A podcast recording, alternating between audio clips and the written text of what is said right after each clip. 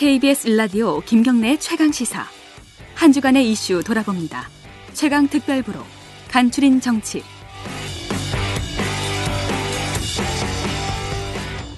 새해 첫날 김정은 북한 국무위원장의 신년사 발표 후 북미 간 친서 외교가 재개되었습니다. 2차 북미 정상회담 청신호가 켜진 것인지 우리 정부가 해야 할 일은 무엇인지 짚어봅니다. 1월 7일 월요일 민주평화당 박지원 의원과 진행한 인터뷰입니다. 안녕하세요, 박, 박 의원님. 네, 안녕하세요. 박지원입니다. 새해 복 많이 받으시고요. 많이 받으십시오. 네. 이게, 저, 조만간 회담 장소 발표하겠다라는 얘기가요. 어, 이게 좀 희망적으로 좀 들릴, 들을 만한 얘기인 거죠? 어떻게 보십니까? 그렇습니다. 저는 희망적으로 들리면서도. 아니, 이게 계속 이런 얘기가 나오고 참 진행이 안 되니까 좀 답답해서 좀 여쭤보는 거예요, 사실. 지금 현재 잘 아시다시피 예. 미국 정부가 예산안 통과 관계로 셧다운돼 있지 예, 않습니까? 그렇기 때문에 지금 당장 회담을 추진하기는 셧다운 문제가 먼저 해결돼야 될 겁니다. 네. 함에도 불구하고 어, 김정은 위원장의 친서와 어, 신년사에 힘을 입어서 곧 에, 북미 정상회담의 가능성이 있다 하는 것은 좋은 징조입니다. 네. 근데 이게 위에서 그러니까 고공 플레이라고 하죠. 그 트럼프 대통령하고 김정은 위원장하고 친서들도 왔다 갔다 하고 하는데 실무 협상에서는 뭐가 진행이 안 되는 것 같아요. 어디서 막힌다고 보세요? 글쎄 그 폼페이오 김영철 네. 이 고위급 회담에서도 막히고 있고 예. 지금 비건 특별 대표가 최선이 예. 에, 북한 부상의 에, 만남이 이루어지지 않고 있기 때문에 네. 에, 사실 또 이미 이 북미 관계는 탑다운식으로 결정돼 있습니다. 네. 아, 6.25, 6.12 에, 유- 싱가포르 북미 회담 이래 네. 두 정상이 결정할 수 있기 때문에 네. 에, 저는 에, 탑다운 방식이 트럼프 대통령도 김정은 위원장도 선호하는 방법이기 때문에 에, 그렇게 그 실무 협상은 물론 중요하지만 그렇게 무게를 두고 있지 않습니다. 이 와중에요. 이 좀 변수가 하나 터졌습니다. 그 조성길 어, 주 이탈리아 북한 대사 대리라고 하죠. 그 미국의 망명 타진 중이다 이런 소식이 들려지고 있는데 이게 변수가 될까요? 앞으로 그 북미 관계나 남북 관계? 큰 변수는 되지 않을 겁니다. 어, 지금 현재 네. 에, 우리도 남북 간에도 어, 탈북자들 문제가 계속 어, 북한에서 문제 제기를 하면서도 대화가 지속되고 있지 않습니까? 네. 에, 그리고 어, 사실 망명이라고 하는 것은 에, 정치적 예, 그런 문제가 있기 때문에 네. 에, 대대적으로 이루어지는 것은 아니어서 물론 그 뭐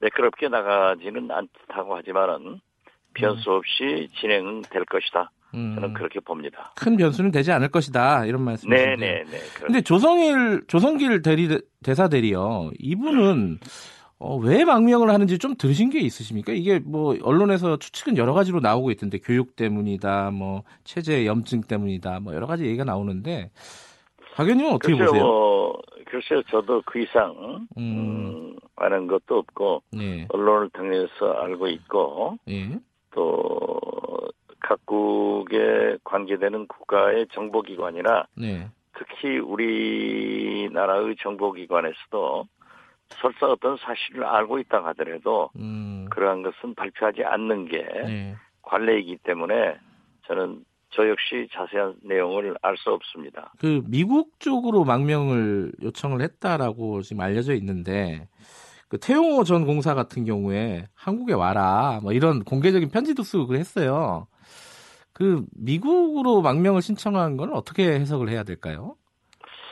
그 망명은 특히 그뭐 조성길 그분이 결정할 문제지만은 네, 그래도 제가 볼 때는 미국이 가장 안전할 수 있기 때문에 음, 그쪽으로 선택되는 것 아닌가 예. 그렇게 추측합니다. 예. 어, 남북관계 관련해서 하나만 더 짚어보면요. 김정은 위원장 신년사에서요. 이 개성공단하고 금강산 관광 이게 대가 없이 재개할 용이 있다 했는데 이게 현실적으로 이게 가능하려면 어떻게 해야 될까요? 이게 좀 묘수가 있는가 궁금해요. 왜냐하면 대북 제재 때문에 현실적으로 불가능하다 이렇게 생각을 하는 사람들이 많은데 어떻게 보십니까? 어, 북한에서도 예. 어떤 전제 조건 없이 네, 이 비커 길로 상당히 전진적으로 내놓고 네, 신년사에서도 또 친서에서도 그렇게 밝혔기 때문에 네, 최소한 에, 북한의 인민들을 설득하기 위해서도 어, 개성공단과 금강산 관광 재개는 좀 에, 해달라 네, 하는 간절한 요구를 에, 미국에 한 것으로 해석을 예, 합니다. 예, 아, 미국에서도 지금 현재 사실 물론 여러 가지 사유가 있겠지만은 김정은 위원장의 그러한 전진적인 태도에 대해서 최소한 금강산 관광이나 개성공단 재개는 에, 시작하는 것이 할 수 있도록 네. 협력하는 것이 바람직하다. 저는 그렇게 늘 주장합니다. 음. 근데 지금 이제 어, 북 미국에서는 대북 제재는 계속 진행하겠다라고 트럼프 대통령이 또 밝혔어요. 그러면은 문재인 그렇- 대통령이 할 수 있는 부분이 뭐가 있을까요? 이 부분에 대해서는. 어, 지금 현재 한미 워킹그룹 같은 곳에서 예. 어, 서로 협의를 해가지고 인도적 차원에서의 대북 지원은 미국에서도 어, 가능하다는 그러한 의사를 가지고 있고 네. 실제로 진척시키고 있지 않습니까? 네. 그렇기 때문에 예, 문재인 대통령으로서는 물론 어, 비핵화를 위한 트럼프 또 유엔 안보리 제재를 지지하지만은 어느 정도 탄력성을 가지고 네. 제재 완화의 길로 갈 수 있도록 어, 김정은 위원장과도 대화를 하고 특히 미국 트럼프 대통령과 그러한 조치가 될 수 있도록 하는 길이 예, 최선의 방법이죠. 네. 그렇기 때문에 저는 문재인 대통령도 어, 북미 정상회담 전에 에, 남북 정상회담을 통해서 어, 개성공단이나 금강산 관광의 재개를 어, 트럼프 대통령이 할 수 있도록 설득하는 그런 일을 하는 것이 제일 중요하다 이렇게 생각합니다. 남북 정상회담이 북미 정상회담 전에 열리는 게 더 적절하다 이렇게 보시는 거네요. 저는 그러한 것이 순서다. 음. 그리고 어, 그러한 것을 위해서도 어, 김정은 위원장의 답방이 네. 이루어져야 된다. 예. 이렇게 생각을 합니다. 국내 정치 상황도 좀 여쭤볼게요. 어, 한 내일쯤에 어, 청와대 비서실장 그리고 뭐 수석들 몇 명 교체한다는 얘기가 나오고 있습니다. 이번 청와대 개편의 의미를 뭐라고 보십니까? 저는 에, 집권 2기를 아, 죄송합니다. 집권 2년 차를 맞으면은 예, 여러 가지 문제점이 부각됩니다. 예, 이번에도 사실 육급 행정관이 예, 또는 어, 기재부 전 사무관이 지금 현재 에, 굉장히 그 국정 혼란을 가져오기에 물론 대응을 잘했느냐 못했느냐 예, 그것이 사실이냐 사실 아니냐를 떠나서 어, 국정 혼란이 왔거든요. 네, 그리고 경제 문제나 여러 가지 문제가 있기 때문에 저는 집권 3년 차를 준비하기 위해서는 대대적인 감동적인 인적 개편을 통해서 정책 전환이 이루어져야 된다라고 아, 어, 주장을 했습니다. 네, 이번에 문재인 대통령께서 그런 의미에서 청와대도 개편하고 곧 이어서 내각도 어, 감동적인 음, 대대적인 개편으로 이어진다고 하면은 그러한 정치적 국면 전환도 되지만은 예, 최저임금, 노동시간 단축, 탈원전 등 우리가 찬성을 하면서도 속도 조절의 필요성이 있는 부분에 대해서 정책 전환도 검토할 수 있다. 음. 저는 그래서 청와대의 개편과 곧 이어질 어, 내각의 개편도 대대적으로 이루어져야 된다 하는 것을 거듭 주장합니다. 대대적으로 이루어져야 된다는 말씀이요. 지금 그렇죠. 이제 예, 비서실장하고 정무수석, 국민소통수석 요 정도 얘기 나오는데 이거보다 더 가야 된다라고 말씀하시는 건가요? 아, 저는 할 수 있으면은 네. 어, 문재인 대통령께서 어, 국민이 감동할 수 있는 음. 이 발상의 전환을 해서 대대적으로 이루어지는 것이 훨씬 더 바람직하다 이렇게 생각합니다. 예컨대 뭐 민정수석도 교체를 해야 된다 이렇게 보세요. 어떻게 보세요? 저는 민정수석 문제에 대해서는 에, 검찰 개혁이나 사법부 개혁, 검경 수사권 조정 등 당면한 문제가 있기 때문에 네. 에, 지금 현재 조국 수석이 아니면은 에, 제 경험에 예. 제가 12년 가까이 지금 법사위원을 하고 있는데 네. 에, 어렵다. 예. 그렇기 때문에 저는 민정수석은 개혁에 네. 더 박차를 가할 필요가 음. 있다라고 해서 유임을 지지합니다. 예. 대대적인 개편이 필요하지만 민정수석은 지금 개혁에 할 일이 남아 있다. 이런 말씀이시네요. 그렇습니다. 예, 예. 그럼 지금 거론되시는 분들 있잖아요. 뭐 노영민 대사라든가 아니면 뭐 강기정 전 의원 뭐 등등이 있는데 그 청와대 인사로 계속 어, 거론되시는 분들 이분들 몇몇은 어떻게 보십니까? 감동적이라고 그렇죠. 보세요? 다 좋으신 분들이지만은 예. 어, 지금 아직 개편이 되지 않고 있는데 예. 제가 얘기하는 것은 좀 문제가 있, 있다고 생각해서 예. 어떻게 됐든 어, 문재인 대통령은 국민이 바라는 그러한 인적 개편을 해야지 대통령이 바라는 음. 쉬운 어, 소위 말하는 친문 세력의 일색으로의 개편은 아. 국민에게 감동을 주지 못할 것이다. 예. 저는 그렇게 봅니다.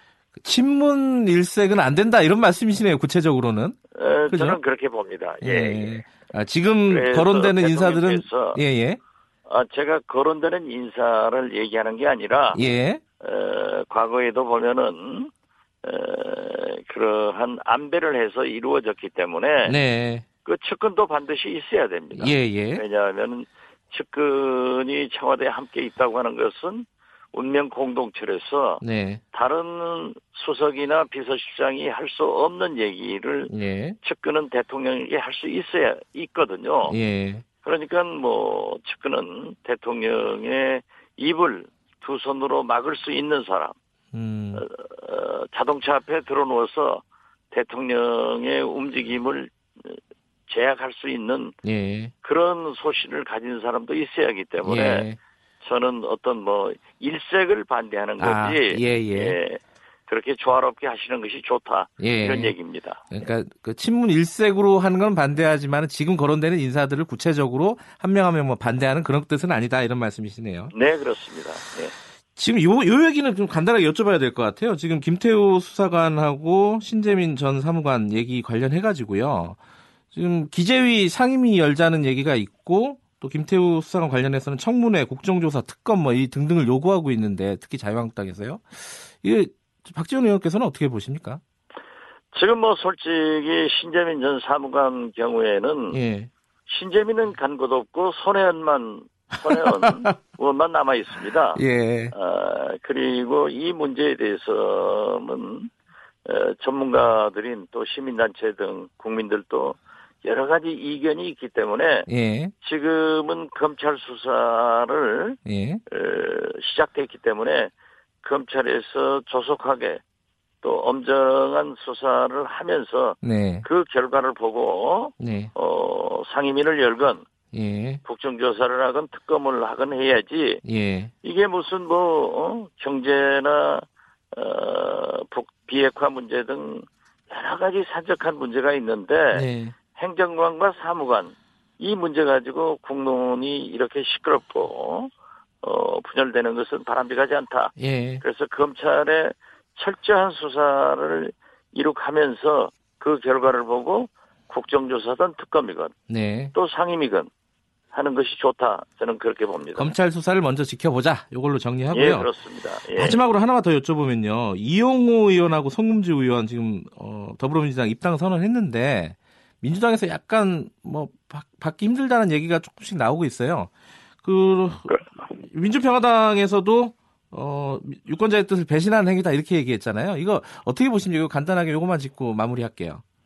글쎄요, 민주당은 민주당대로 사정이 있기 때문에 예. 나무당 문제에 대해서 제가 거기까지 이 왈가왈부할 성격은 못 되고요. 예. 우리 민주평화당으로서는 함께하기를 원했지만은 네. 그분들이 민주평화당에 에, 처음부터 조인하지 않았고 예. 그러면서도 협력적 자세를 가졌기 때문에 우리 민주평화당에서 얘기는 당연하게 그 정도 얘기할 수 있지 않느냐 음. 이렇게 생각합니다. 오늘은 여기까지 듣겠습니다. 고맙습니다. 네, 감사합니다. 민주평화당 박지원 의원이었습니다.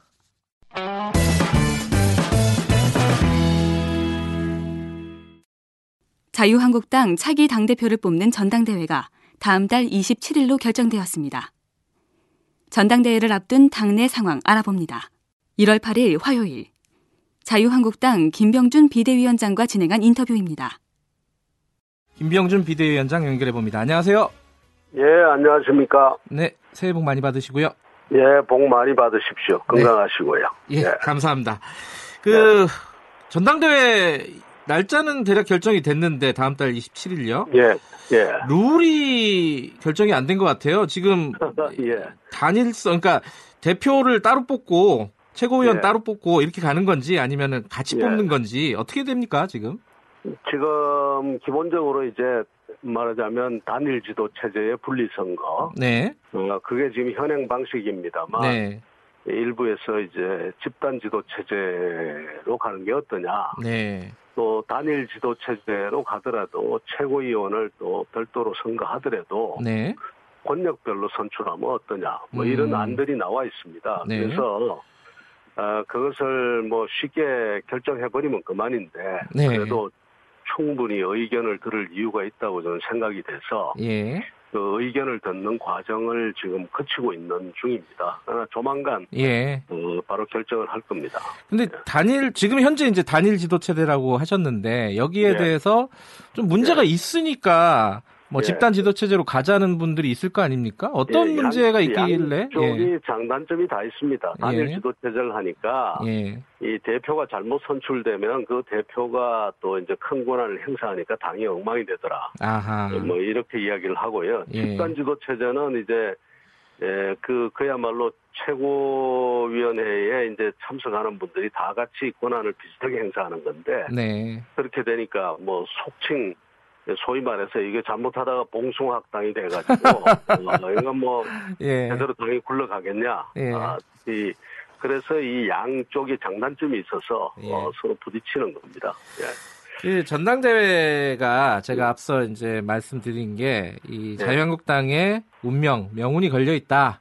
아, 예. 이렇게 얘기하시는 분들이 있어요. 그, 뭐 예. 위원장님도 그렇게 보시죠? 예, 그런데 뭐 전당대회 중요하죠. 예. 중요하지만 이제 그 전당대회 치른 이후에 리더십이 이제 어떤 역할을 하느냐가 더 중요하겠죠. 아, 예. 예. 그래서 뭐 선출이야 하는데 예. 에, 어떻게 보면 그동안 당이 이제 뭐 제가 비대위원장 맡을 때 오죽하면 비대위원장으로 외부 사람을 드렸겠습니까? 예. 어, 그래서 어, 사람으로 치면은 거의 다쳐서 음. 산소 호흡기를 꽂고 있는 그런 상태였는데 네. 지금은 이제 그나마 좀 뭐 이렇게 새로운 어, 정책적 방향도 정하고 대한정당의 모습을 조금 갖추면서 회복실로 들어간 정도 아닌가 아, 아, 보고요. 그 다음에 이제 다음 지도부가 어쨌든 이 회복실에서 스스로 걸어 나와서 네. 좀 건강하게 걸어 다니고 뛰어다니고 할 수 있는 정도까지 이제 가야 되는데 네. 그런 일을 이제 해야 될 지도부가 되겠죠. 어, 근데 그런 생각도 일부 있는 것 같아요. 그 예. 지금 이제 지지율이 약간 오르면서요. 예, 예. 이당 쇄신에 대한 문제 의식이 좀 낮아지는 게 아니냐, 그렇죠. 옅어지는 거 아니냐. 예. 그래갖고 이게 예. 예. 그런 그런 걸 좀 다 잡으려면은 예. 이 리더십이 아까 중요하다고 말씀하셨는데 예. 지금 상황에서 자유한국당에 어떤 리더십이 가장 필요하다고 보세요? 아, 이게 뭐, 딱 부러지게 이야기를 할 수 있겠습니까? 예. 그러니까 뭐, 어, 대선만 생각해서도 안 될 거고. 네. 어쨌든 당을 잘 관리하고 특히 이제 예, 그 혁신 의지가 네. 예, 상당히 강해야 된다고 저는 생각합니다. 혁신 의지요. 예. 예, 이저 어, 통합도 하고 그다음에 혁신도 해야 되기 때문에 네. 한편으로는 뭐 이런저런 그 다른 의견을 가진 사람들을 잘 이렇게 어, 아우르면서 네. 그러면서 지금 계속해서 새로운 방향으로의 혁신을 계속해 나가서 네. 대한정당으로의 모습을 단단히 세울 수 있는 사람이라야 되는데 예. 100점 만점에 100점짜리 그런 리더십이 있겠습니까? 아. 적당하게 서로가 도와가면서 해야 되겠죠. 예. 근데 이제 결국은 그런 리더십이 실제로 어떤 사람이 맡게 되느냐 이게 사람이 중요하지 않습니까? 예, 사람도 중요하고 제도도 중요하다고 예. 봅니다. 그러나 이제 사람이 중요하다고 봐야 되겠죠. 근데 그 사람이 잘 아직까지는 눈에 잘 안 띄는 것 같아요. 어떻게 보세요? 예, 그동안 이제 그 크게 활동해 오셨던 분들이 이제 예. 그 그동안 예, 뭐, 보수 정치권에 여러 가지 일이 많았지 않습니까? 예, 예. 어, 그 과정에서 상처를 많이들 입었고, 그러니까 이제 그런 큰 이제 빅네임들이 소위 이제 빅네임들이 좀 네. 뒤로 가고 또 아니면 앞으로 나오지 못하는 상태가 되다 보니까 네. 이제 그런 말씀이 이제 있으신 것 같은데 예. 결국 사람은 키워가는 것 아니겠습니까? 좀 부족하더라도 예. 어, 새로운 그 리더십으로서의 그 역할을 부여하고 네. 어, 기회를 주면은 어, 저는 또 큰 리더십으로 클 수 있다고 봅니다. 최근에 여론조사를 하면요. 네. 그 범야권 쪽에서 1위가 그 예. 황교안 전 총리가 많아요. 예, 예. 황교안 전 총리 당권 도전 어떻게 보세요? 가능성 있다고 보세요? 제가 대답할 사안은 아닌 것 같습니다. 그 황총리 그런가요? 예. 께서 대답하실 사안인 것 같은데, 예. 예, 그 뭐, 어, 어떻게 결정하는지 저도 궁금합니다. 아. 아, 그러면 이제 황교, 황교안 전 총리는 황, 황 총리가 얘기를 하는 게 맞는데, 예. 그, 김병준 위원장님도 나온다, 만다, 이 밖에서는 얘기들이 있어요. 네. 본인은 뭐 어떻습니까? 제가, 어, 뭐, 어제 아침 신문에도 어디 보니까 제가 복병이라고 해놨던데, 예. 뭐, 당 안팎에서 그런 이야기가 있는 거는 제가 부정하지 않겠습니다. 예, 예. 저는 좀- 정말 쉬고 싶습니다. 아, 그래요? 예, 아. 피곤합니다, 사실은. 많은 부분에 있어서. 아니, 그, 본인이 쉬고 싶다고 또 이게 정치라는 네. 게 쉬게 되는 게 아니잖아요. 예, 그래도 제 의지가 중요하지 예. 않겠습니까? 예. 근데 이게, 아, 이 사람 문제도 그렇지만은 결국은 또 이번에 전당대회가 또 예. 개파, 개파 싸움이 되면 어떡하느냐. 예. 그러니까 뭐 복당파, 잔류파 뭐 이런 예. 얘기도 있고요. 예. 예. 그리고 이제 뭐 이명박 박근혜 전 정권을 어떻게 반성하느냐 이것도 좀 문제가 되고 여러 가지가 있는데 그런 우려는 좀 없으십니까? 이게 개파 대결로 다시 좀 어, 돌아가지 개파의- 않을까? 개파의 색깔은 예, 어, 지난번 인적 쇄신 작업을 하면서 네, 또 그 이전에 제가 들어가서 제일 역점을 두었던 것 중에 하나인데 네, 어, 당내의 개파는 이제 많이 그 색깔이 뭐 옅어졌다라고 해야 될까요? 약화됐다고 아. 해야 될까요? 그렇게 보시는군요. 예, 많이 없어졌다고 보면 됩니다. 그러니까 음. 뭘 보면 아시는가 하면은 네, 거의 어떤 개파라고 생각되는 분이 무슨 말씀을 하면 네, 그 말씀에 대해서 옛날 같으면 뭐 그 다음에 다른 분이 또 이야기하고 또 이야기하고 이렇게 해서 싸움이 됩니다. 근데 네. 지금은 누가 무슨 이야기를 해도 예, 거기에 대한 울림이 없습니다. 그 음. 순간에서 끝나버려 개인의 의견으로 끝나버리지 네, 그것이 더 이렇게 확대가 안 되거든요. 근데 네. 그런 부분에서 이제 개파는 지난번 원내대표 선거 때도 우리가 봤습니다만은 약화되거나 거의 완화되었다. 이제 이, 뭐 이번 전당대회 때도 저는 그런 것이 보이지 않을 거다. 누구든 개파로서의 그 어떤 그 성격이 강해지면 저는 반드시 패한다고 봅니다. 네. 알겠습니다. 지금 어, 김병준 자유한국당 비대위원장과 함께 그 전당대회 네. 관련된 얘기를 나누고 있는데요. 지금 뉴스 속보가 하나 들어왔네요. 그 예, 중국 CCTV에서요. 김정은 북한 위원장이 예. 어, 7일에서 10일 중국 방문을 네. 확인했다. 북한 라디오 예. 방송도 마찬가지로 확인했다. 뭐 이렇게 예. 뉴스가 들어와서 잠깐 알려드리고요. 예. 또 하나 더 여쭤보면은 지금 아까 인적 쇄신 얘기 하신 김에 여쭤보면요. 네. 어, 새 인물 명단이 나와야 될 차례잖아요, 이제. 네. 이게 언제쯤 예상되고 있습니까? 어, 이제 뭐 거의 사실은 당협위원장 심사를 어제 면접을 다 끝냈습니다. 아, 그래요? 어, 예. 어제 면접을 다 끝내고 네. 어, 마지막 이제 정리 작업에 들어가 있으니까 조만간 발표가 될 텐데요. 네. 그 일부는 이 슈퍼스타 K 방식으로 음, 어, 일부 후보 간에 토론도 붙이고 그렇게 할 작정입니다. 그래서 오, 그거를 형태로요? 예, 예. 예, 오디션 형태로 예. 어, 그런 게 아마 한 10개 이상 될 겁니다. 네. 그래서, 어, 그런 부분까지 합쳐서 하면은 저는 길지 않을 것 같습니다. 조만간 음. 다 확정해서 발표할 것 같습니다. 조만간 확정이 된다. 네. 그럼 뭐 예. 당연히 뭐 1월 달 안에는 확정이 되겠네요. 예, 그죠? 아니, 아니, 뭐, 그렇게까지 안 갑니다. 요번 예, 다음 주 정도? 예, 바로 뭐, 한, 이제, 일, 일, 일주일 정도. 예. 어, 하면은 확정이 되지 않을까 싶습니다. 근데 이게 인물 발표, 어, 당협위원장 네. 발표와 맞물려서요. 외부 수혈 있지 않습니까? 예, 예. 그것도 같이 좀 사실 뭐, 솔직히 말해서. 예. 그 지금이 그렇게 쉬운 시점은 아닙니다. 예. 아, 그래서 왜냐하면은 이제 다음 지도부가 들어오기 때문에 그때 지도부가 들어와서 또 어떻게 또 다른 조치를 취하지 않을까 걱정하는 분들도 있고요. 그렇죠. 또 하나 예. 한편은 이제 선거가 많이 남았기 때문에 네. 에, 지금 당협위원장을 맡으면 어, 기존에 있던 직업을 포기해야 되는 예. 일찍 포기해야 되는 이런 문제들이 있어서 네. 어, 쉽지가 않기 때문에 에, 제가 이제 에, 생각하는 거는 어쨌든 그 유능한 인물이 없는 데는 예. 차라리 비워두는 것이 낫다. 아하. 그리고 다음 다음 지도부가 지속적으로 음. 어, 그 좋은 인물들을 영입해 나가는 것이 오히려 더 좋지 않느냐. 아. 그러니까 억지로 말하자면 모든 당협에 다 이렇게 사람을 채우는 예. 어, 그것이 오히려 좋은 방법이 아니다. 저는 그렇게 생각하고 있습니다. 어, 그럼 비어 있는 당협을 보면은 누가 들어올지 알겠네요. 아, 그럴 수도 있겠지만, 예. 뭐, 그 특정인을 염두에 두고 하는 건 아니니까요. 예. 그 현안도 연결된 김에 몇 가지만 여쭤볼게요. 예. 오늘 청와대가 인사 발표를 할 겁니다. 그죠? 비서실장 예. 등등. 어, 이미 뭐 노영민 대사 등등이 지금 어, 내정이 예. 된 상황인데 어떻게 평가하십니까? 저는 뭐, 사, 사실은 네. 인사가 만사라고 이야기를 합니다만, 네. 뭐, 틀림없는 이야기입니다만, 인사 이전에 네. 어떤 일을 할 것인가를 정리하는 것이 더 중요하다고 보거든요. 예. 그런데 지금 일의 내용에 있어서는 별로 그렇게 차이가 없습니다, 정부가. 음, 네. 그러니까 뭐, 어, 이제 말로는 무슨 새로운 경제를 챙기는 것처럼 이것저것 많이들 이야기를 하고 있습니다만, 네.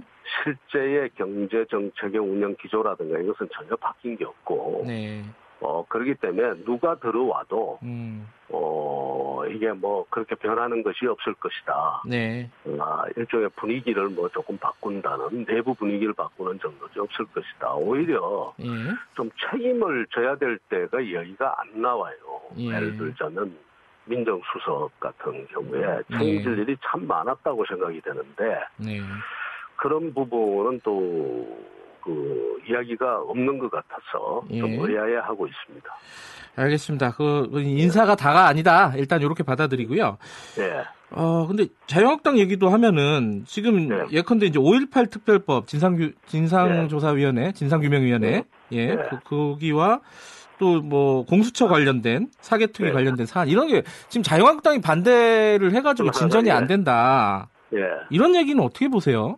반대라기보다 이제 그 5.18 진상 그 예. 조사위원회는 지금 이제 그 위원 선정과 관련해서 진통을 겪고 있는 겁니다, 사실은. 너무 오래 겪고 있잖아요. 예, 그래서 뭐 어쨌든 그것은 어, 저도 다시 한번 챙겨서 네, 어, 빨리 임명을 해서 예, 어, 그 협조를 하도록 그렇게 하겠습니다. 그리고 사개특위는 예. 이제 예, 지금 현안들이 많죠. 예. 뭐 이제 고위공직자 비리 수사처 등에 예. 이제 있어서 이견이 있는데 예, 아, 오히려 정부 쪽에도 저희들도 이제 이야기를 좀 하고 싶은 거죠. 그, 왜냐하면 정부나 네. 여당에게 예, 이게 감독기구만 계속 그렇게 감찰기구나 감독기구나 아니면은 그 사법적 기구만 계속 만들어서 될 일이냐. 음, 국가 권력이 안 들어가야 될 때는 좀 안 들어가 줘야 되고 네. 그러면서 죄 짓는 사람이 줄어들도록 해줘야 되고 그다음에 곳곳에서 어떤 자율적인 그 통제라든가 이런 것이 좀 되도록 하는 시스템을 갖추는 게 먼저인데 네. 감독기구에 감독기구 또 계속 만들다 보면 그건 그러면 또 고위공직자 비리 수사처는 또 누가 감독하느냐. 알겠습니다. 그것도, 예. 이런 문제가 있습니다. 공수처 도입은 기본적으로 좀 반대하시는 입장이고, 예, 예, 예. 예, 5.18 특별법은 좀 조속히 처리하겠다 이런 말씀이시네요. 예, 알겠습니다. 여기까지 듣겠습니다. 고맙습니다. 예. 예, 감사합니다. 자유한국당 김병준 비대위원장이었습니다.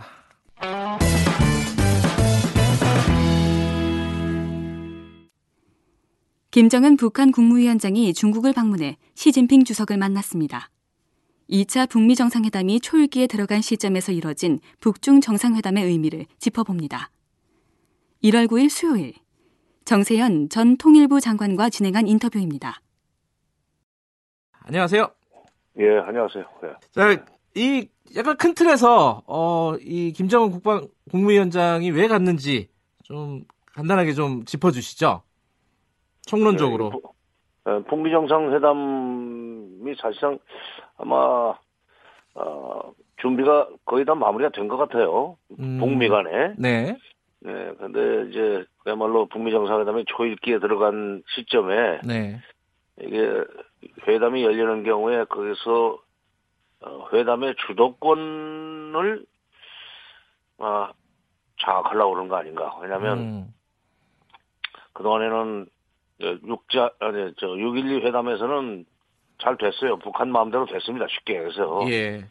북미 관계 개선 문제가 합의가 됐고 네. 평화 체제 구축도 합의를 해줬고 어, 비핵화도 북한이 하기로 했는데 나중에 회담 끝난 뒤에 에, 실무 협상에서는 계속 북한의 비핵화만 미국이 요구고 압박을 해들었거든요. 네. 그러니까 이번에 정상회담이 열리면 그 세 가지를 그 단계적이고 동시적으로 이행하자 하는 얘기를 할 겁니다. 김정은은 예. 그러면서 동시 이행을 하는 데서 특히 평화체제 구축 문제와 관련해서는 어, 중국을 끌고 들어가야 된다 하는 계산을 하고 있을 거예요. 왜냐하면 음, 정전협정의 서명 당사자네요, 중국이. 예. 그래서 평화협정에도 들어가야 되고 사실 종전선언에도 중국이 들어오기를 바랐는데 미국이 못 들어오게 못 들어가니까 종전선언을 건너뛰고 평화협정으로 바로 가자 하는 얘기를 평화협정 협상을 바로 시작하자 하는 얘기를 저는 신년사에서 헌셈입니다. 예. 다자회담 하자고 그랬죠. 다자협상. 예.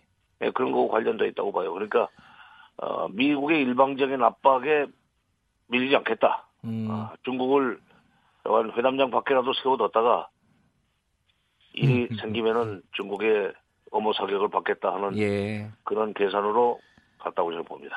이게 중국이 이렇게 이제 이 남북 관계, 북미 관계에 본격적으로 이렇게 들어오면서 판이 좀 커졌다, 계산이 복잡해졌다, 이렇게 이제 해석을 하는 사람들이 있던데. 근데 어차피 커지죠. 중국은 그냥 이렇게 뭐 상수 아니었나요? 이렇게 될 게?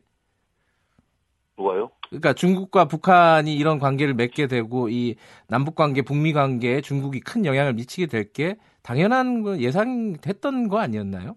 당연한 거죠. 예. 왜냐하면 지금 보면 북미 회담이다, 남북 회담이다 이게 그거는 일종의 그 관계에 불과하고 네. 어? 양자 관계지만 이 북미 관계나 남북 관계 이것이 전체 지금 현재 에, 동북아 국제 정치라는 큰 틀 속에서 돌아가지 않습니까? 네.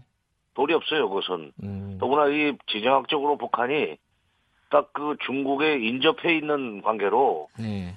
모든 일을 풀어나가는 데서는 전쟁이 됐건 외교가 됐건 네. 이 중국 요소를 그 무시할 수가 없는데 우리가 그동안에는 어, 중국을 별로 그렇게 중시하지 않았다고는 네. 반증이기도 하죠. 음. 지금 사실은 미중 경쟁 시대 아닙니까? 예. 어떤 점에서는 미중 새로운 신냉전 시대라고까지 얘기를 하는데 바로 그런 상황에서는 중국 요소를 어, 무시하고 그냥 양자 관계로만 보면 안 되죠. 그동안에 음. 우리는 양자 관계로 보는 게 습관화돼 있었는데 예. 중국은 구조적으로 여기 들어오게 돼 있습니다. 예. 그러니까 이 중국이 막 마치 막 새로 변수가 된 것처럼 좀 호들갑을 떠는 분위기가 있어가지고. 아, 그건 아니에요. 그러죠? 그러니까 예. 어, 그동안에 북핵 문제 풀 때 미국이 예.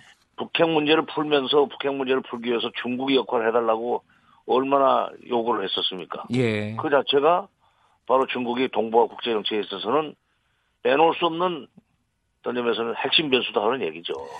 요번에 이제 북한 어, 이제 중국에 가면서 좀 구체적인 면들이 좀 이채로운 게 있어요. 하나는 그 가면서 이 중국에 간다는 사실을 미리 보도를 했어요. 예전과 다르게.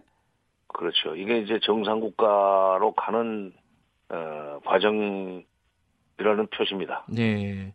그러고 어, 신년, 예. 신년사 읽을 때도 그게 완전히 과거하고 스타일이 달라지지 않았어요. 예, 예, 그랬죠.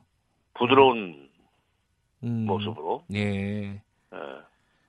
이번도 그전에는 정- 예. 그, 전에는 그, 뭐 이렇게 그 일 끝나고 난 뒤에 다녀온 뒤에 보도를 하거나 아니면은 도착해서 어 도어대 들어갈 때나 그 보도를 했었는데 이게 양쪽이 다 그 정상적인 국가 그러니까 서방 국가들이 하는 대로 지금 어, 어, 뭐, 아.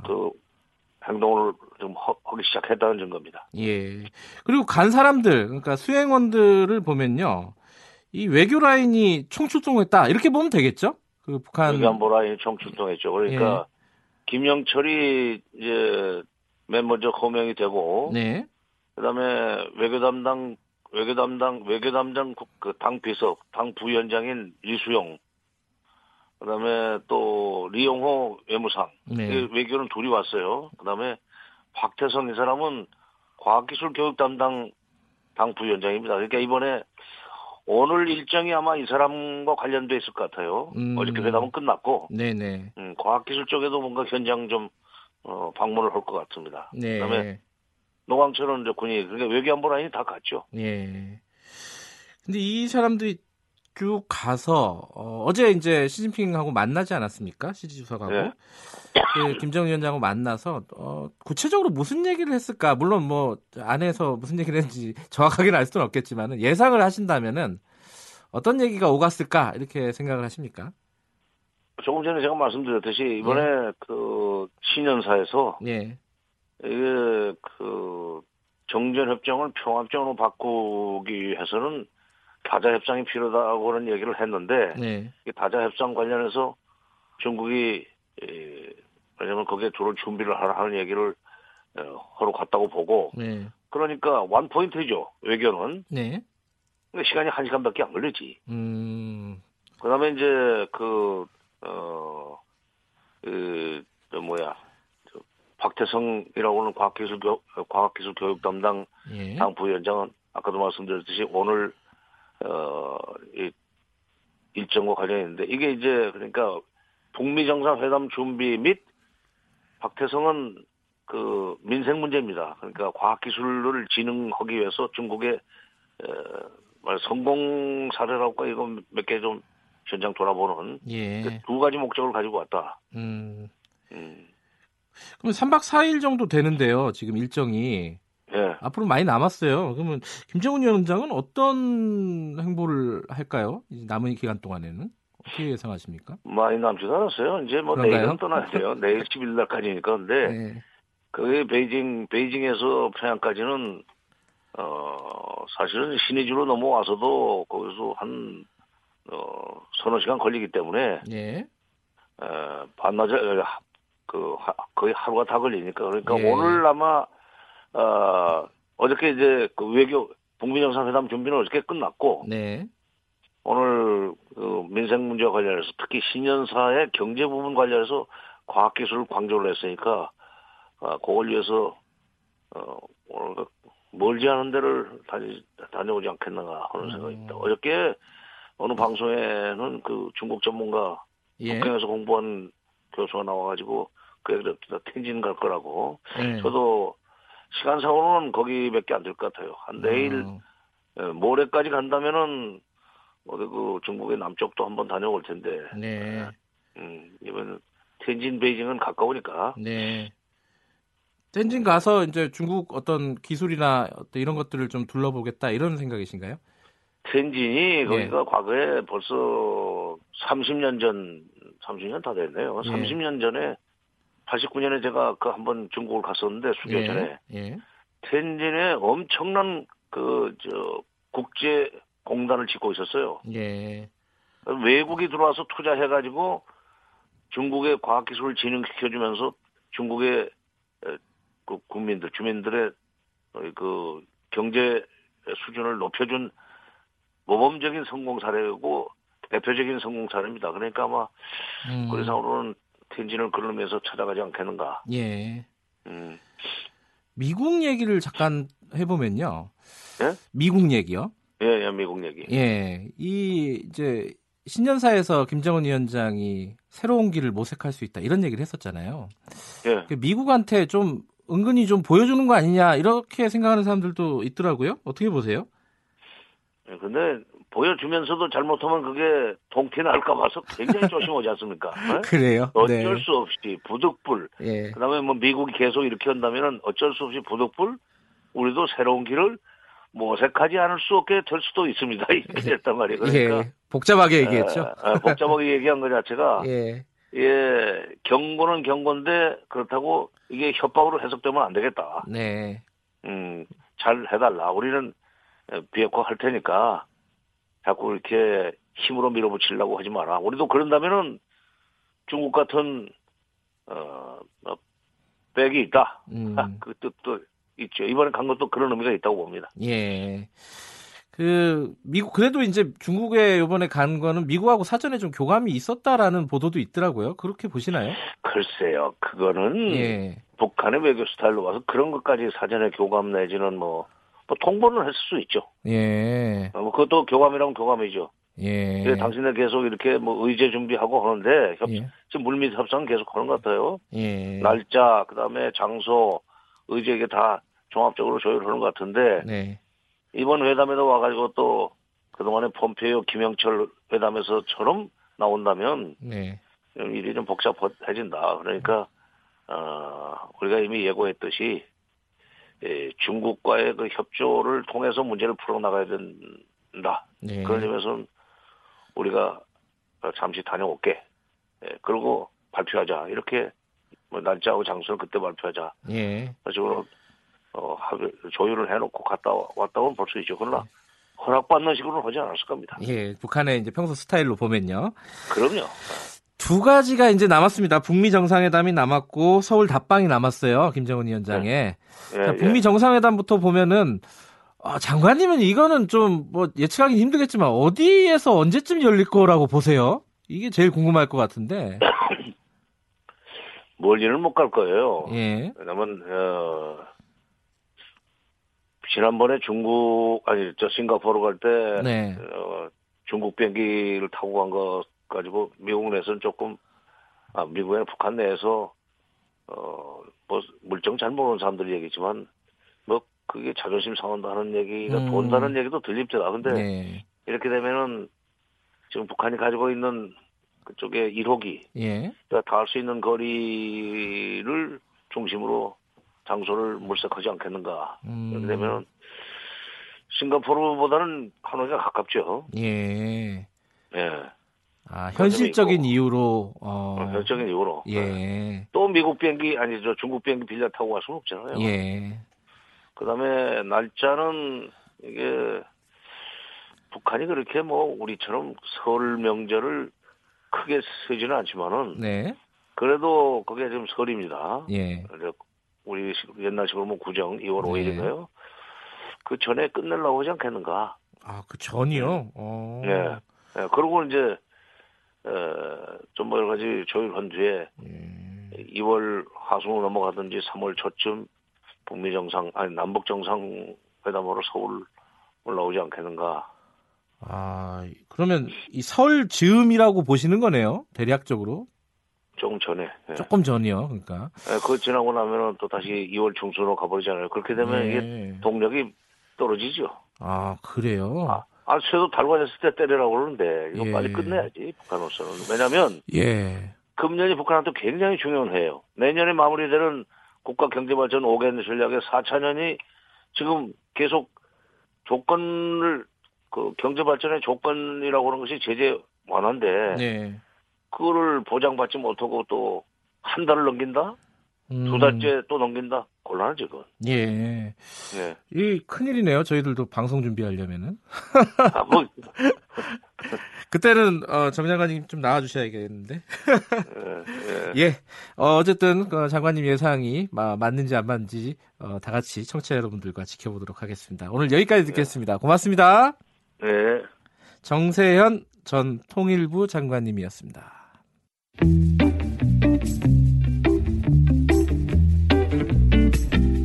여러분께서는 지금 뉴스타파 김경래 기자가 진행하는 KBS 일라디오 김경래의 최강 시사를 듣고 계십니다. 조재범 전 코치의 폭행 및 성폭행 사건으로 한국 체육계에 고질적인 병폐들이 드러나고 있습니다. 정치권도 이 문제를 비상하게 주시하고 있습니다. 1월 10일 목요일 더불어민주당 소속 안민석 국회 문화체육관광위원장과의 인터뷰입니다. 안녕하세요, 의원님. 네, 안민석 위원입니다. 어, 지금 문화체육관광위원장이시니까 이번 사태를 보시는 시각이 뭐 더 뭐랄까 참담하셨을 것 같아요. 어떻게 보셨습니까, 일단은?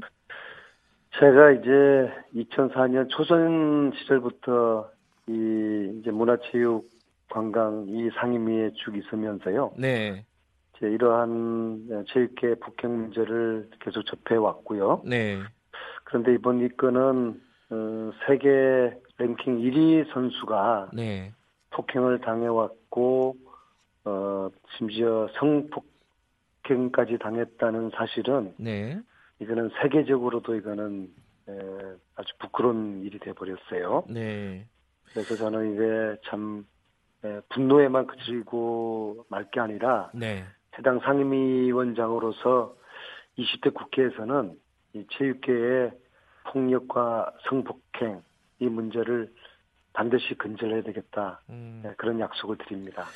어제 보도가 된 바에 따르면요, 젊은 네. 빙상인 연대라는 이제 모임이 있더라고요. 네, 뭐 지도자들하고 선수들하고 같이 있는 모임이라고 하는데 거기서 지금 성폭행 피해자가 두 명이 더 있고 이제 확인된 사람들은 더 많은데 지금 공개할 수 있는 사람들이 두 명이 더 있고 어, 조만간 그 가해자의 실명도 공개하겠다 이렇게 얘기를 했어요. 이게 네. 이 심석희 선수 혼자만의 문제가 아니었다는 뜻 아니겠습니까, 그죠? 저는 예, 어떤 한국 체육의 어떤 구조적인 문제가 초래한 그런 사건들이라고 보고요. 예, 그러니까 그 구조라는 것은 어, 메달 지상주의적인 그런 이데올로기가 지배하는 예, 그런 이제 스포츠 강국을 달려오다 보니까 바, 저 초래된 이제 그러한 이제 구조적인 문제거든요. 네, 그러니까 이것은 어, 쇼트랙 그러니까 네. 이제 메달을 더 많이 따게 음, 하고 그리고 네. 메달이 더 많이 나오는 종목에서 더 심하게 되는 것이죠. 네. 그래서 쇼트랙이 더 심할 거라고 보고요. 네, 그러나 이거는 어느 특정 종목에 한정된 게 아니라 네. 어, 모든 종목 음, 그리고 어, 학생 시절부터 어, 심지어 성인 선수들까지 에, 광범위하게 만연돼 있는 음. 에, 어떤 구조적 지금 문제라고 보고 있습니다. 그러니까 이게 체육계의 어떤 특성이 좀 있지 않습니까? 다른 분야와 조금 다른 그러니까 네. 예컨대 뭐 위계 질서가 굉장히 강하고 어 그리고 이 어릴 때부터 어 아주 이렇게 약간 그 뭐랄까요? 그 동네가 좁잖아요. 보는 사람들이 음. 계속 보고 지도자가 계속 같은 지도자고 이러다 보니까 위계 질서가 더 강화되고 시간이 지나면 지날수록 이런 상황들을 본질적 근본적으로 바꾸는 것 자체는 쉽지는 않을 것 같아요. 아, 이미 그것은 예, 어, 문재인 대통령께서 대안을 제시를 하신 바가 있어요. 어떤 거죠? 어, 진천 서초촌을 가보시면요. 예. 현관 로비에 스포츠 강국에서 스포츠 선진국으로 가자라는 그런 문구가 쓰여 있습니다. 문재인 아. 대통령 이름으로요. 예, 뭐냐 그러면은 이제는 더 이상 우리가 어, 메달 지상주의 그런 그 스포츠 시스템이 아니라 예, 또 메달 따기 해가지고 선수들의 인권과 인격을 무시하는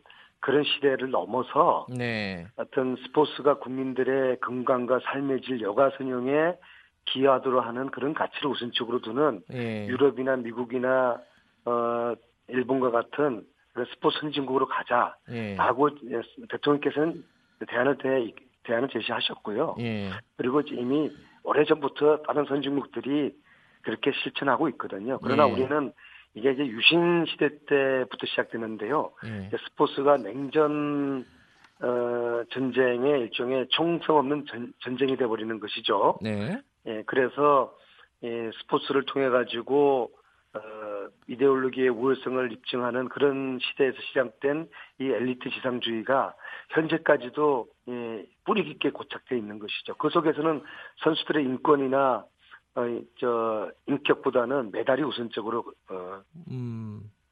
가치를 두게 되는 것이죠.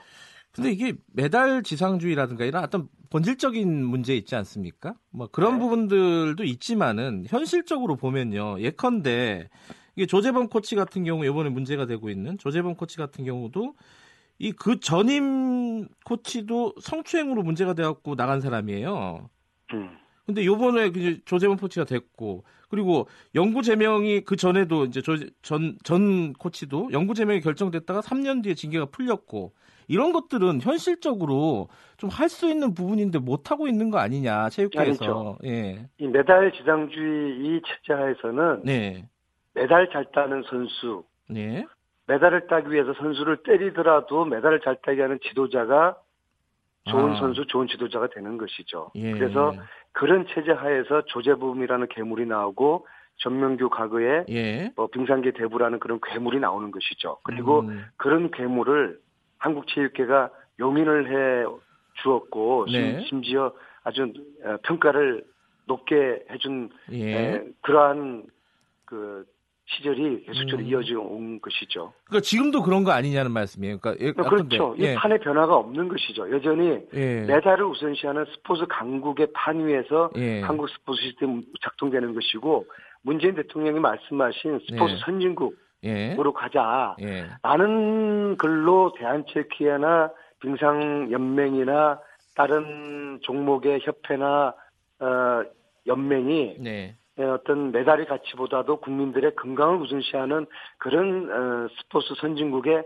판을 우리가 지금 예, 짜야 될 그런 거고 이것이 바- 예. 바로 심석희 사건이 주는 가장 저는 중요한 교훈이라고 봅니다. 한마디로 예. 심석희 사건을 통해서 우리가 한국 체육의 새로운 판을 짜야 되고 그 예. 새로운 판은 문재인 대통령께서 제- 제시하신 스포츠 선, 선진국이라는 새로운 판을 짜야 되고 이것을 대한체육회가 해야 되는데 예. 대한체육회는 그것을 지금 감당할 그런 어, 역량이라든지 예. 비전을 전혀 갖고 있지 못한다는 것이 이 사건이 언제든지 예. 개발될 수 있는 그런 이제 구조에 지금 놓여 있는 것이죠. 그 대한체육회가 이 좀 약간 공교로운 일인데요. 이게 요번에 그 이 사건 직전에 공개한 성폭력 실태 조사가 있었어요, 실제로. 네.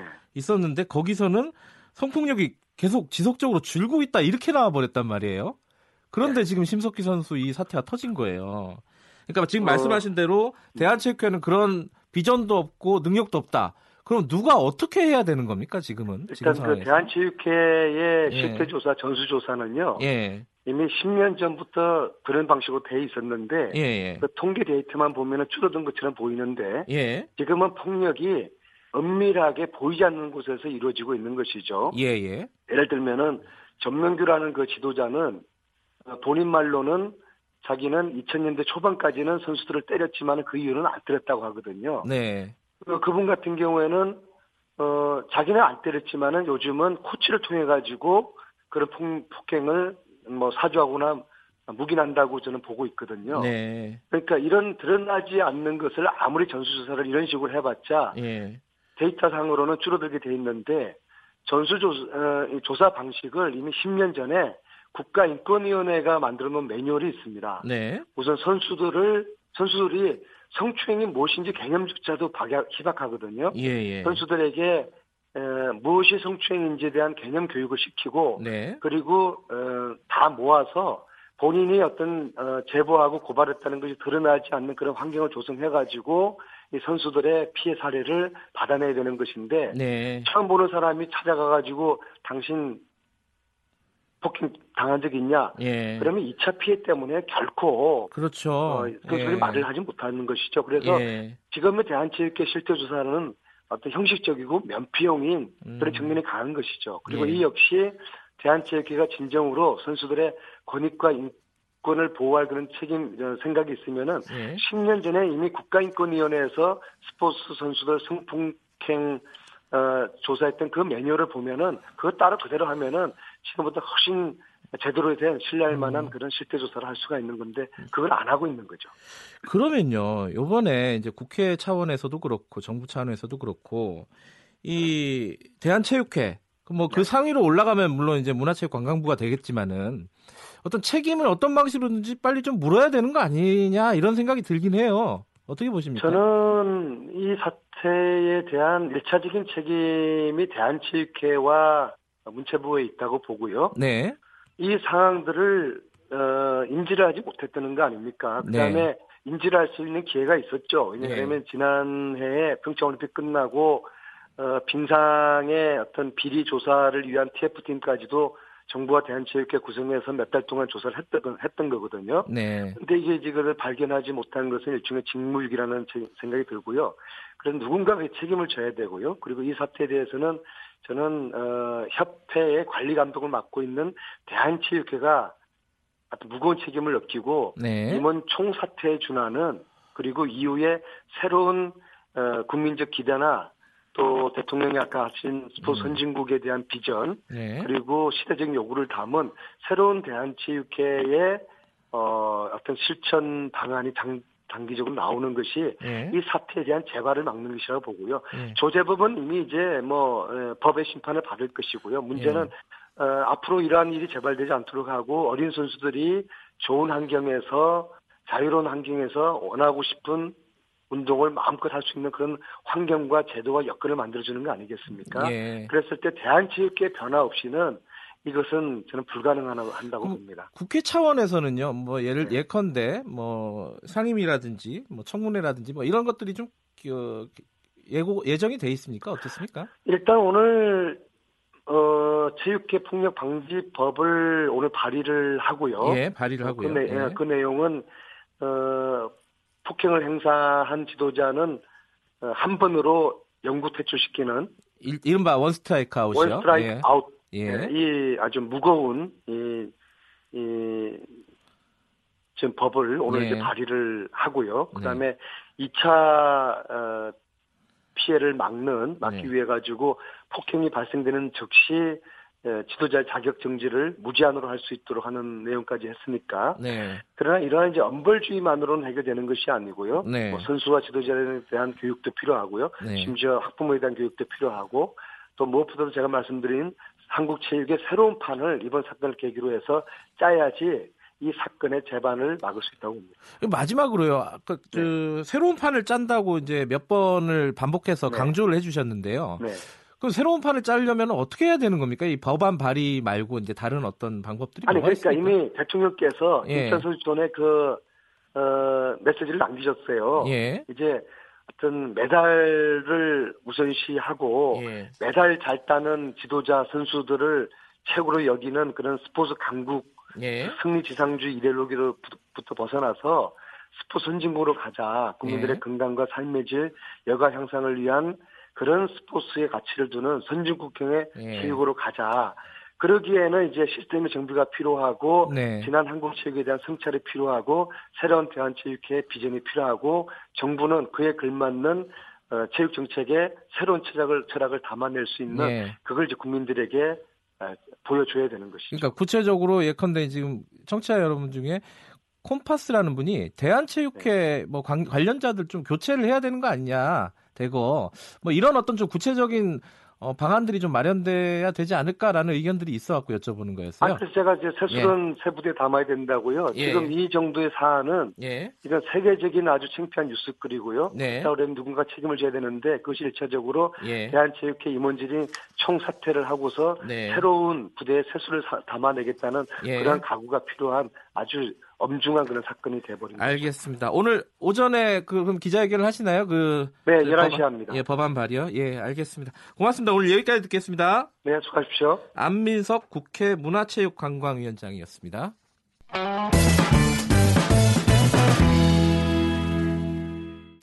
1월 10일 문재인 대통령 신년 기자회견이 있었습니다. 대통령이 직접 새해 정부 운영 방향을 밝혔는데요. 그 의미 짚어봅니다. 1월 11일 금요일 더불어민주당 박주민 의원, 자유한국당 김영우 의원과의 인터뷰입니다.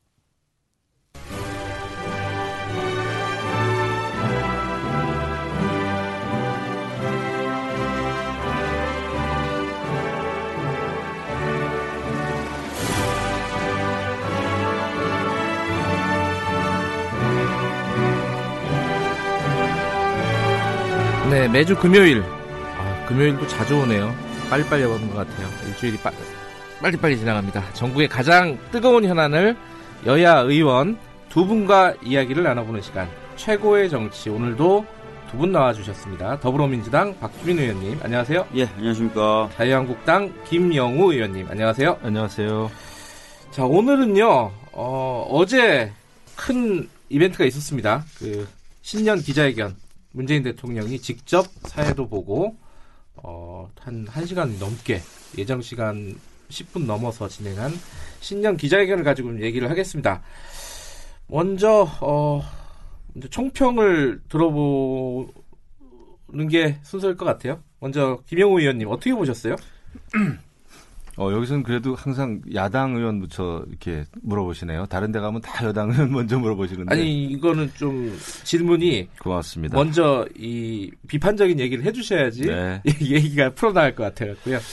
그 어제 뭐 대통령께서 긴 시간 동안 애를 쓰셨죠. 네. 애를 쓰셨습니다. 그런데 안타까워요. 그 경제 현실에 아. 대해서 네. 어, 진단이 좀 잘못됐고 진단이 잘못되다 보니까 처방도 잘못됐다. 네. 이런 생각이 듭니다. 기본적으로 지금 기업인들 또 자영업자들은 예, 급격한 최저임금 때문에 사람 고용하기 정말 힘들다. 예, 문을 닫을 지경이다. 이런 게 지금 그 사실은 어, 경제 현실이란 말이죠. 네. 그런데 대통령께서는 계속 혁신, 공정경제, 포용 국가 이런 게 굉장히 추상적인 언어로 네. 아, 말씀을 하셨는데 에, 개천에서 용나는 에, 사회 만들겠다 그러셨는데 지금 개천이 말라 비틀어져 가지고 미꾸라지도 살 수 없는 지경이에요. 이게 경제 현실입니다. 네. 그 점에서 아, 진단과 처방이 좀 잘못됐다 이런 음. 그 생각이 듭니다. 경제 부분을 좀 주의 깊게 들으셨군요. 저는 뭐 지금 경제가 굉장히 중요하죠. 음. 물론 어, 한반도 정세에 대해서 제가 드릴 네. 말씀이 많지만 기회 되면 오늘 또 하겠습니다. 예, 알겠습니다.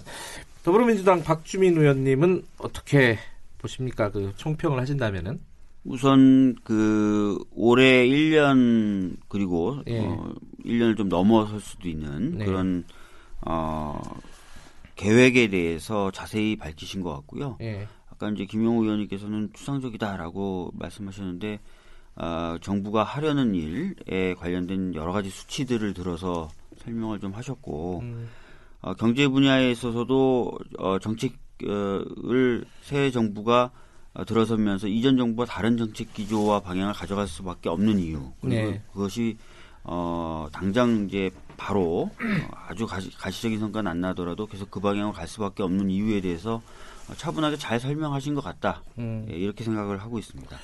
예. 예, 뭐 두 분다 어, 여당 의원, 야당 의원으로서 말씀하신 것 같고요. 일단은 근데 그 어떤 내용에 앞서서요 형식적인 부분이 있지 않습니까? 이게 뭐 이른바 뭐 미국 방송에서 많이 보던 타운홀 미팅이라 그래가지고 그죠? 이, 이 자유롭게 얘기하고 사회도 그 본인이 직접 보고 뭐 이런 이 대통령 기자회견에서는 조금 보기가 힘든 어떤 장면이었어요 어제 같은 경우에 그런 형식적인 거 이런 거는 어떻게 보셨어요 김영우 의원님?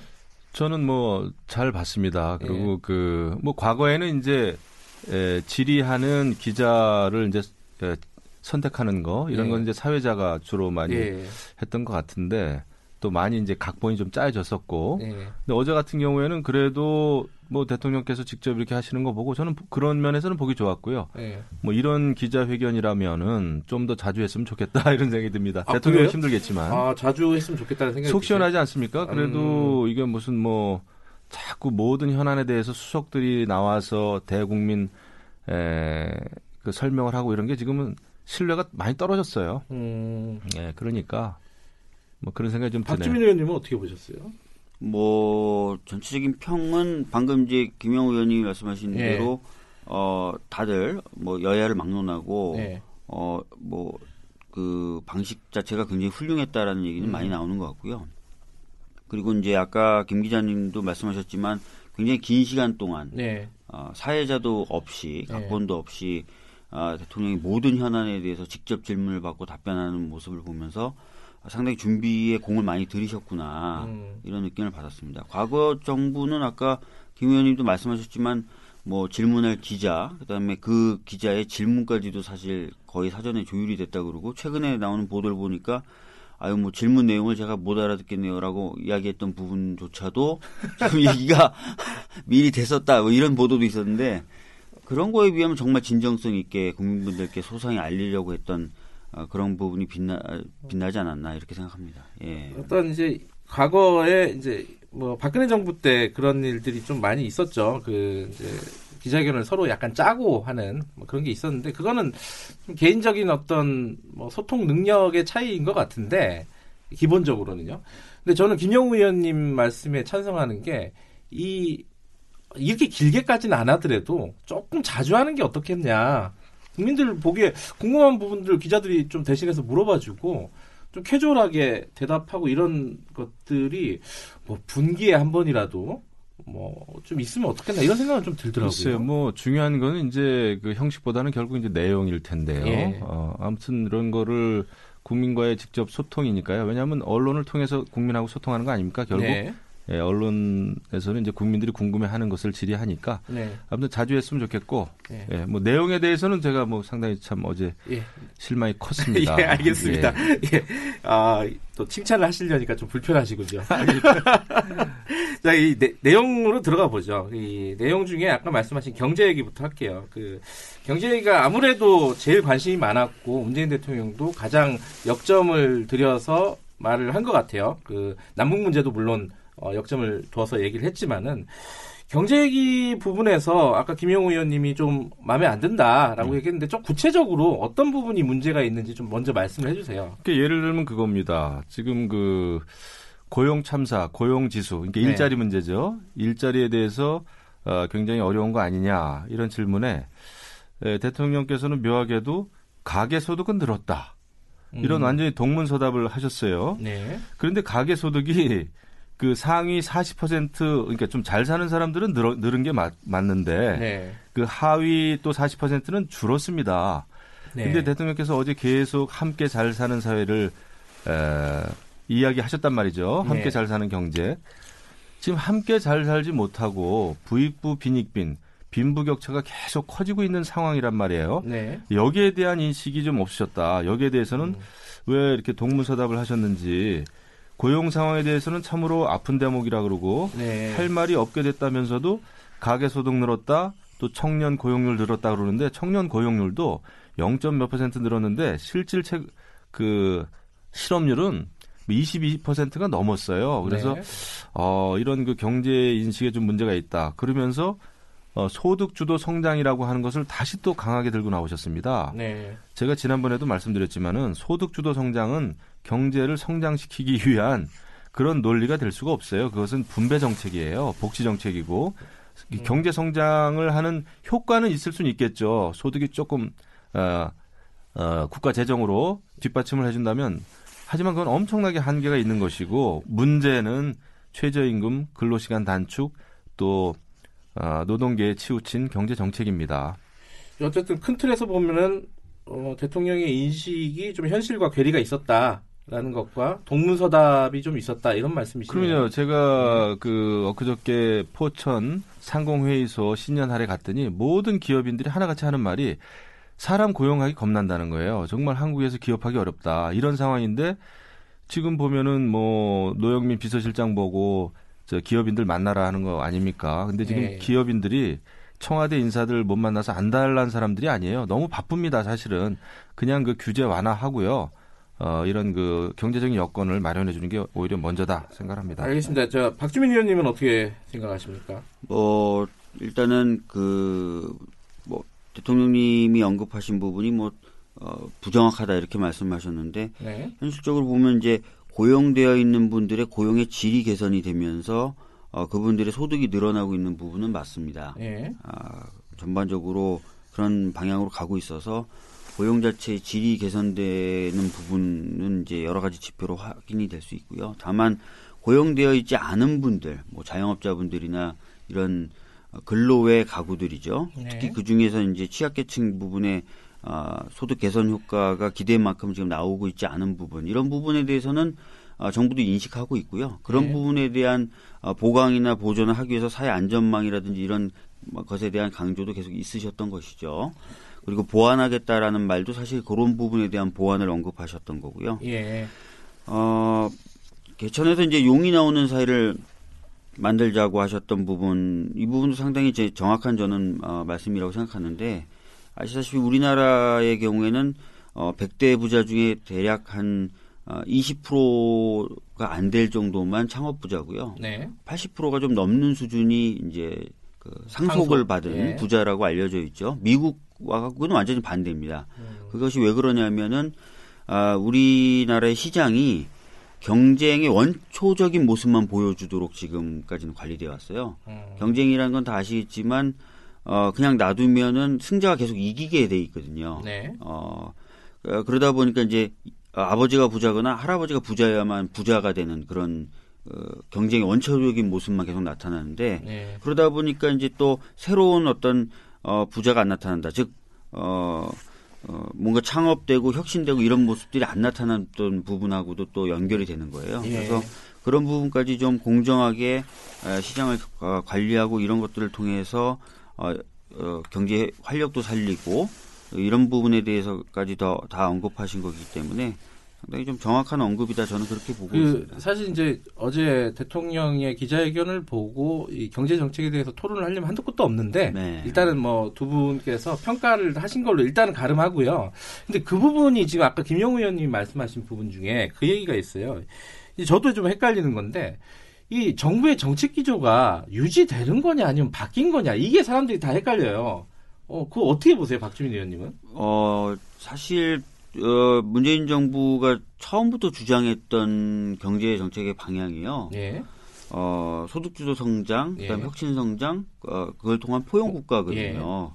세 축을 다 얘기했는데, 어, 저희들이 항상 얘기했던 것처럼 그 중에 이제 어떻게 보면 그동안에 잘 들어보지 못했던 낯선 개념인 소득주도 성장이라는 게 굉장히 크게 다가왔고, 예. 또그 중에서도 소득주도 성장을 위한 그러니까 정책 중에서도 최저임금 인상이라는 게 너무 가시성이 높다 보니까 네. 아 마치 이제 그것만 있는 것처럼 많은 분들이 생각을 하셨던 것 같아요. 그래서 정책 기조가 새로 바뀐 것 아니고요. 어제 네. 대통령들 그 질문에 기자분의 질문에 어, 그런 게 아니다라고 말씀하셨잖아요. 예. 어 그래서 어 그런 부분에 있어서는 좀 오해가 없으셨으면 좋겠습니다. 네. 아니 근데 예, 김영우 의원님. 지금 문재인 정부는 일자리 정부를 추진한다, 추구한다 하면서 현실적으로는 일자리가 지금 없어지고 있고 네. 아까도 이야기했지만은 빈부격차가 계속 벌어지고 있는 상황이고 어 어려운 분들 그러니까 못 사는 사람이 더 많아지고 있단 말이죠 수치적으로 네. 이런 상황에서 이 개천에서 용이 나겠어요 정말 미꾸라지도 못 산다니까요 그리고 어, 지금 그 기업인들 또 자영업자들은 어, 최저임금이 높아져가지고 고용이 어렵다 어렵다 이야기하는데 이게 네. 정말 현실이고 다른 우리가 뭐 어려운 경제 용어를 쓸 필요도 없습니다.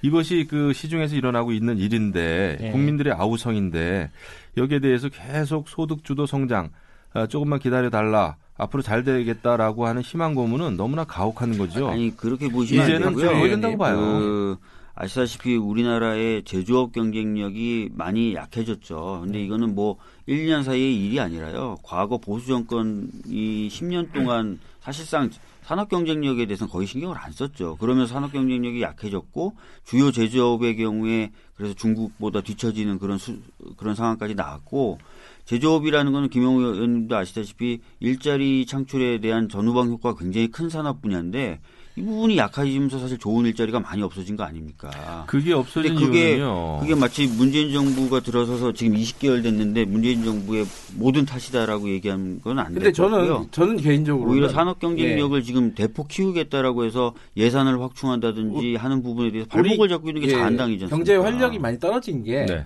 어, 지금 정부한테 100% 주, 뭐 책임을 물을 수도 없지만은 과거 보수 정부에 또100% 책임을 물을 수도 없다. 왜냐하면 그거보다 더 긴 스토리를 가진 이런 얘기다 이거는 아, 저는 그렇게 생각하거든요. 그럼요. 우리 그 경제 구조라는 게 하루 아침에 굳어진 건 아니에요. 제가 그걸 모르는 바 아닙니다. 예.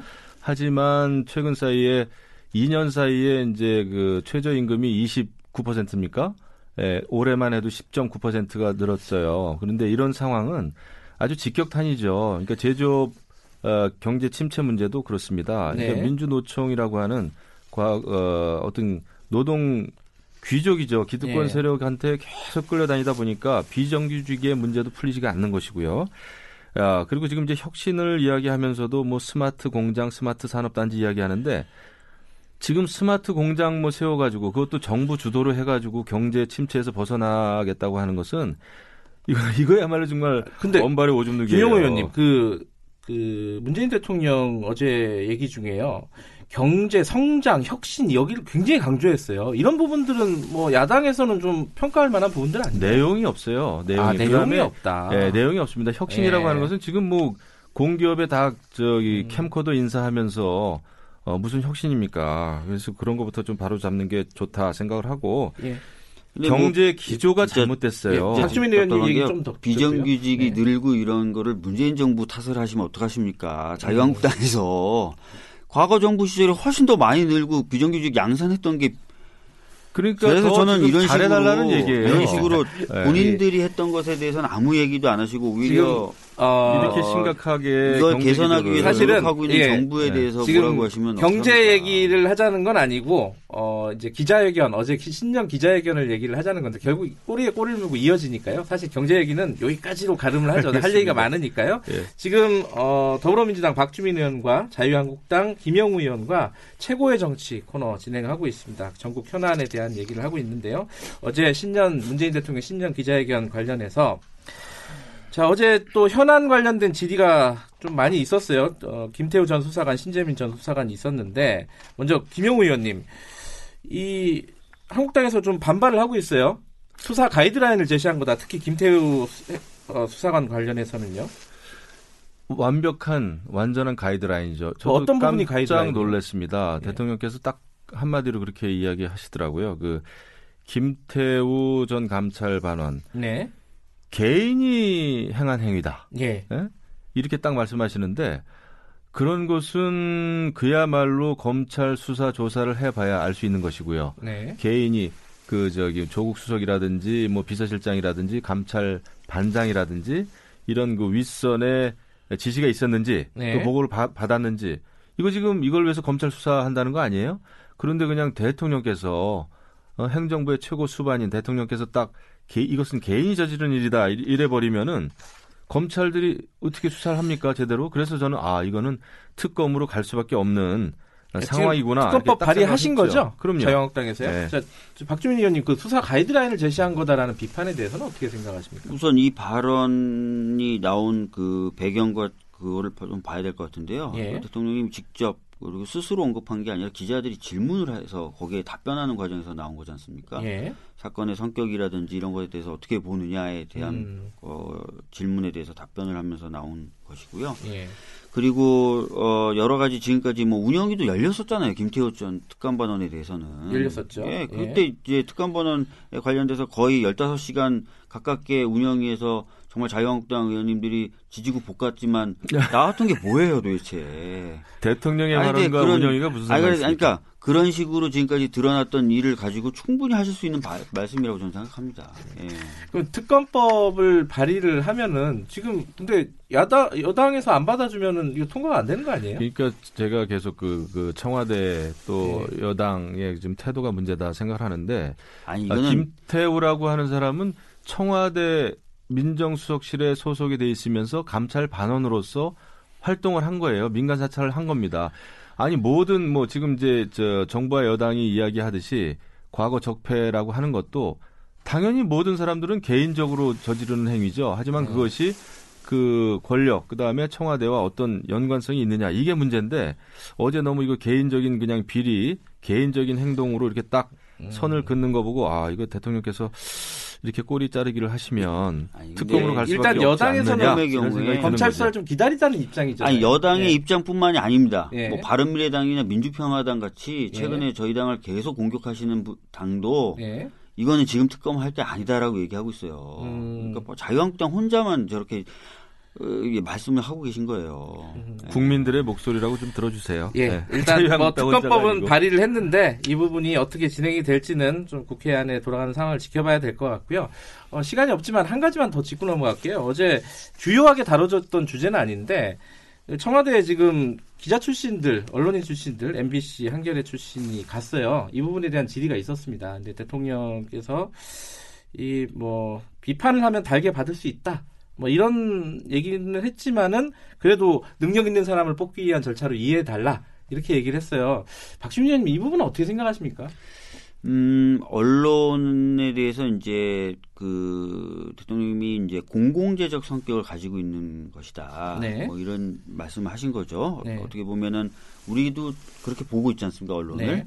그런 공공재적 성격에 있는 분들이 어 진짜 어떤 뭐 권한 유착이라든지 사적 이익, 이- 이익이 아니라 사회에 어떤 봉사하거나 사회에 여러 가지 기여할 수 있는 어, 역할을 한다라는 네. 것으로 봤을 때는 뭐 저도 어, 문제가 없는 부분이다라고 생각을 하고요. 음, 실제로 이제 이후에 또는 그 전에 들어갔던 김의겸 대변인 이런 분들이 예. 무슨 권한 유착의 어떤 모습을 보였다거나 그렇지도 않잖아요. 예. 예, 그렇기 때문에 어, 충분히 이제 있을 수 있는 일이고 또 경우에 따라서는 필요한 일이다 이렇게 보고 있습니다. 이 부분은 저희 자유한국당에서도 특별히 할 말은 없을 것 같아요. 이거 뭐 예. 과거에도 있었던 일입니다. 솔직히 예, 말씀드리면. 그렇죠. 그런데 민경욱 대변인 당시 예, 예. 이거는 근데 잘못된 거예요. 잘못된 겁니다. 왜냐하면은 언론의 그 공적인 사명이 뭡니까?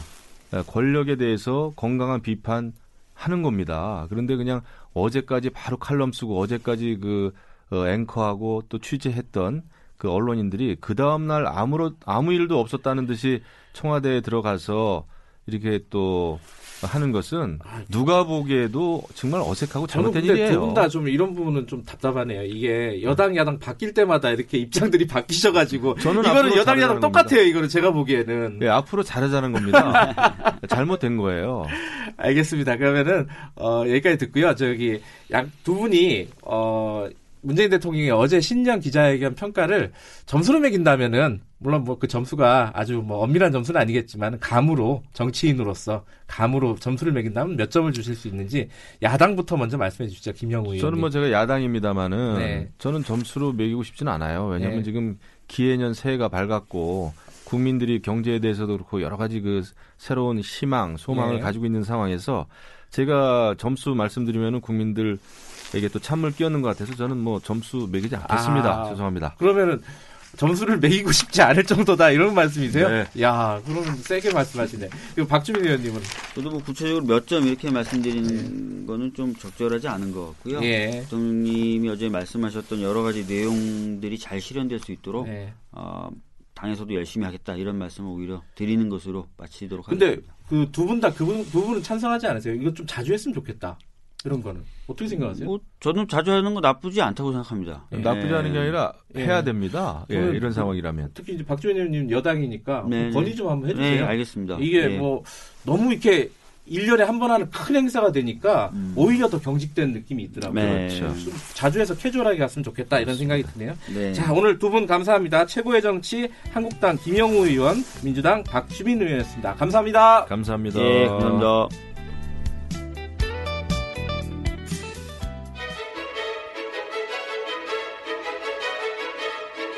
우리 사회의 다양한 현안을 공정하고 깊이 있게 다룹니다. KBS 일라디오 김경래의 최강 시사.